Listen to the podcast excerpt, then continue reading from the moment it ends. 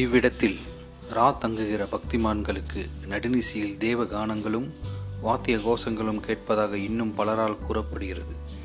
இவ்விடத்தில் பளிங்கு மண்டபம் ஒன்று பல்லாயிரம் கால்களுடன் இருப்பதாகவும் சாமானியர்கள் அவ்விடம் சென்றால் பெரிய வண்டுகள் அவர்களை துரத்தி அடிப்பதாகவும் கேள்வி. உயரமான விடத்திலிருந்து இந்த மண்டபம் உள்ள விடத்தை இன்னும் பார்க்கலாம். கொஞ்சம் த்ரில்லிங்காக இருக்கா இது வந்து ஒரு புராண கட்டுரை கிடையாது.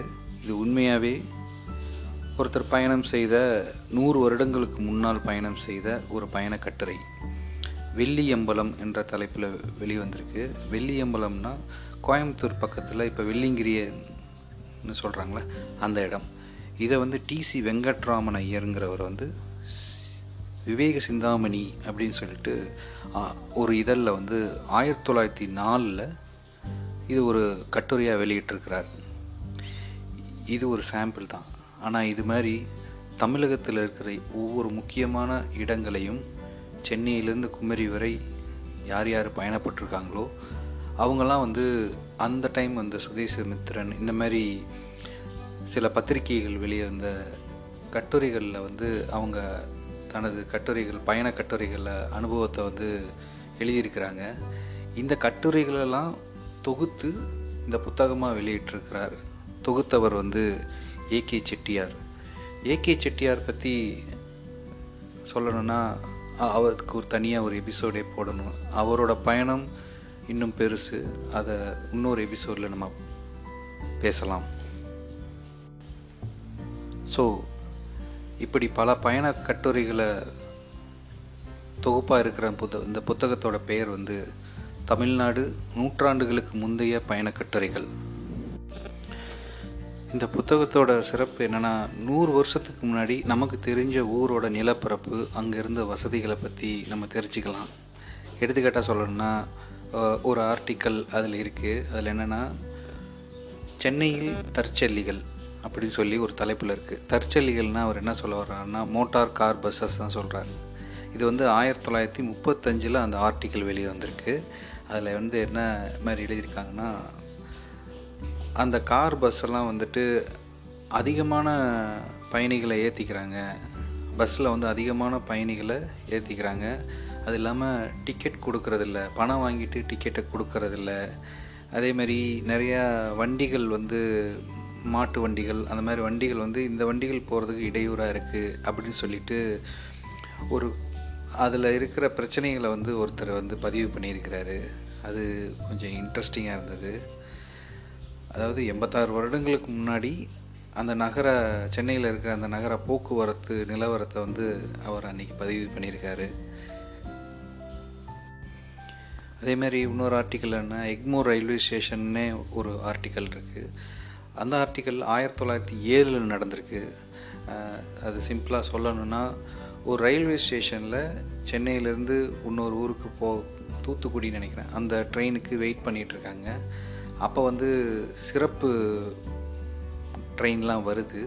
அதில் வந்து ஒட்டியிருக்கிறாங்க. ஃபஸ்ட் கிளாஸ் செகண்ட் கிளாஸ் இந்த மாதிரி ஒட்டியிருக்காங்க. அதில் மேக்ஸிமம் வந்து இது ஆங்கிலேயருக்கு மட்டுமே பிரத்யேகமான கோச் அந்த மாதிரிலாம் ஒட்டியிருக்காங்க. அதில் நம்ம இந்தியர்கள் ஏறக்கூடாதுங்கிற மாதிரி. அப்போ ஏறுறதுக்கு வெயிட் பண்ணும்போது பக்கத்தில் ஒரு துரையோட வீட்டில் அவங்க ஒய்ஃபு எல்லோரும் இருக்காங்க. அவங்க ஜாமான்களோட வெயிட் பண்ணுறாங்க அவங்க வந்து ஏறுறதுக்கு முன்னாடி இன்னொருத்தர் ஏறினோடனே அந்த துரையோட மனைவிக்கு வந்து கோபம் வருது. கோபம் வரும்போது தெரியாமல் தான் அந்த கூட இருக்கிற வேலையால் இடிச்சிட்டாங்க. நீங்கள் ஏமா கோவப்படுறீங்க? அப்படின்னு சொல்லிட்டு ஒரு இந்தியர் கூட்டத்தில் ஒருத்தர் வந்து சொல்கிறாரு உடனே அவரை அழைச்சிட்டு போயிட்டு வார்ன் பண்ணி அவரை வந்து ஸ்டேஷன்லேருந்து வெளியே அனுப்பிச்சிடுறாங்க.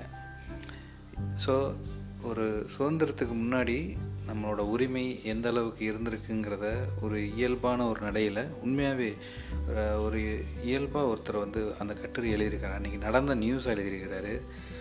ஸோ படமாகவோ நம்ம வந்து ஒரு மிகைப்படுத்தி நம்ம கேட்டிருப்போம். யாராவது சொல்லி ஒரு உண்மையாகவே என்ன நடந்திருக்கு அப்படிங்கிறத வந்து அந்த கட்டுரையில் நம்ம தெரிஞ்சுக்கலாம்.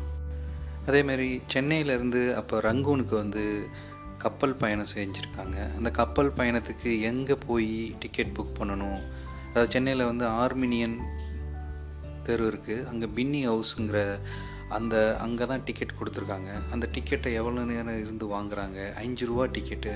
அதுக்கப்புறம் அந்த டிக்கெட்டை வாங்கிட்டு நம்மளோட லக்கேஜ் எல்லாம் எடுத்துகிட்டு வந்த இப்போ இப்போ டாக்ஸி வெயிட் பண்ணுறாங்களா அதே மாதிரி மாட்டு வண்டி அந்த டைம் வந்து வெயிட் பண்ணுறாங்க அவங்களுக்கு எவ்வளோ அதிகமாக காசு கொடுக்க வேண்டியது இருக்குது வெயிட்டிங் சார்ஜு அதுக்கப்புறம் ஒரு போட்லேருந்து அந்த கப்பலுக்கு போகிறதுக்கு எவ்வளோ சார்ஜ் பண்ணுறாங்க அங்கேயே நம்ம கட்டணம் கட்டியிருந்தாலும் அங்கே போய் இறக்கி விட்ட பிறகு அந்த வேலையாட்கள் வந்து எவ்வளோ நம்மக்கிட்ட பணம் வாங்கிக்கிறாங்க. அப்படிங்கிறதெல்லாம் ரொம்ப நிறையா குறிப்புகளோடு எழுதியிருக்காரு. எவ்வளோ அணா நாலு அணா கொடுத்தோம். அஞ்சு ரூபா டிக்கெட் செலவு நாலு அணா வந்து தேவையில்லாமல் கொடுத்தோம் லக்கேஜுக்கு அதேமாரி அங்கே போய் ரங்கூன் வரைய போகிறதுக்கு என்னென்ன நாலு நாட்கள் ஆகுது? நாலு டு அஞ்சு நாட்கள் ஆகுது. அந்த அஞ்சு நாட்களுக்கு என்னென்ன உணவுகள் தராங்க? வாழைப்பழம் சாப்பாடு காய்கறிகள் இளநீர் இதெல்லாம் தராங்க. அதெல்லாமே அவங்க வந்து பதிவு பண்ணியிருக்கிறாங்க. இந்த கட்டுரைகளில் படிச்சுட்டு இருக்கும்போது ஒரு சங்கரனா சங்கரனைனார் கோவில் யாத்திரைன்னு சொல்லிட்டு ஒரு தலைப்பில் ஒரு கட்டுரை இருந்தது.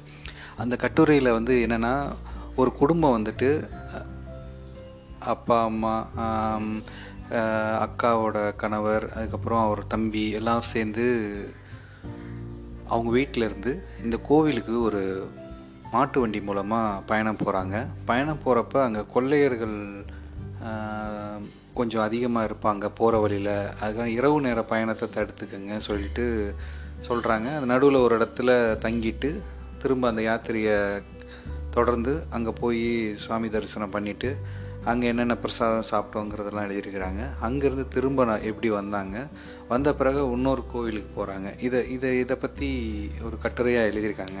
இதில் எனக்கு என்ன ஆச்சரியம்னா அந்த கட்டுரை வந்து முடிக்கும்போது ஆயிரத்தி தொள்ளாயிரத்தி இருபதில் அந்த கட்டுரை வெளியாயிருக்கு.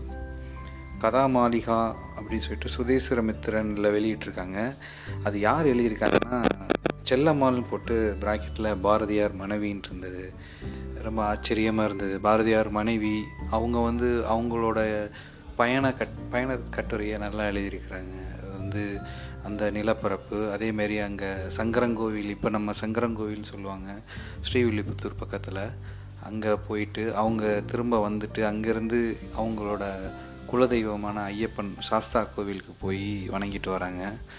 ஸோ இந்த மாதிரி எல்லா தகவல்களும் இதில் இருக்குது கொடைக்கானல் ஊட்டி மதுரை உங்கள் சொந்த ஊர் எதாக இருந்தாலும் உள்ளே பார்க்கலாம் அதோட நிலப்பரப்பு அதோட தகவல்கள் அப்போ இருந்த மக்கள் மக்கள் என்னென்ன வசதிகள் இருந்தது ட்ரெயின் கப்பல் பஸ்ஸு எல்லாமே இருக்குது மாட்டு வண்டி எல் எல்லா வகையான பயணங்களோட அனுபவங்களும் இதில் இருக்கும்.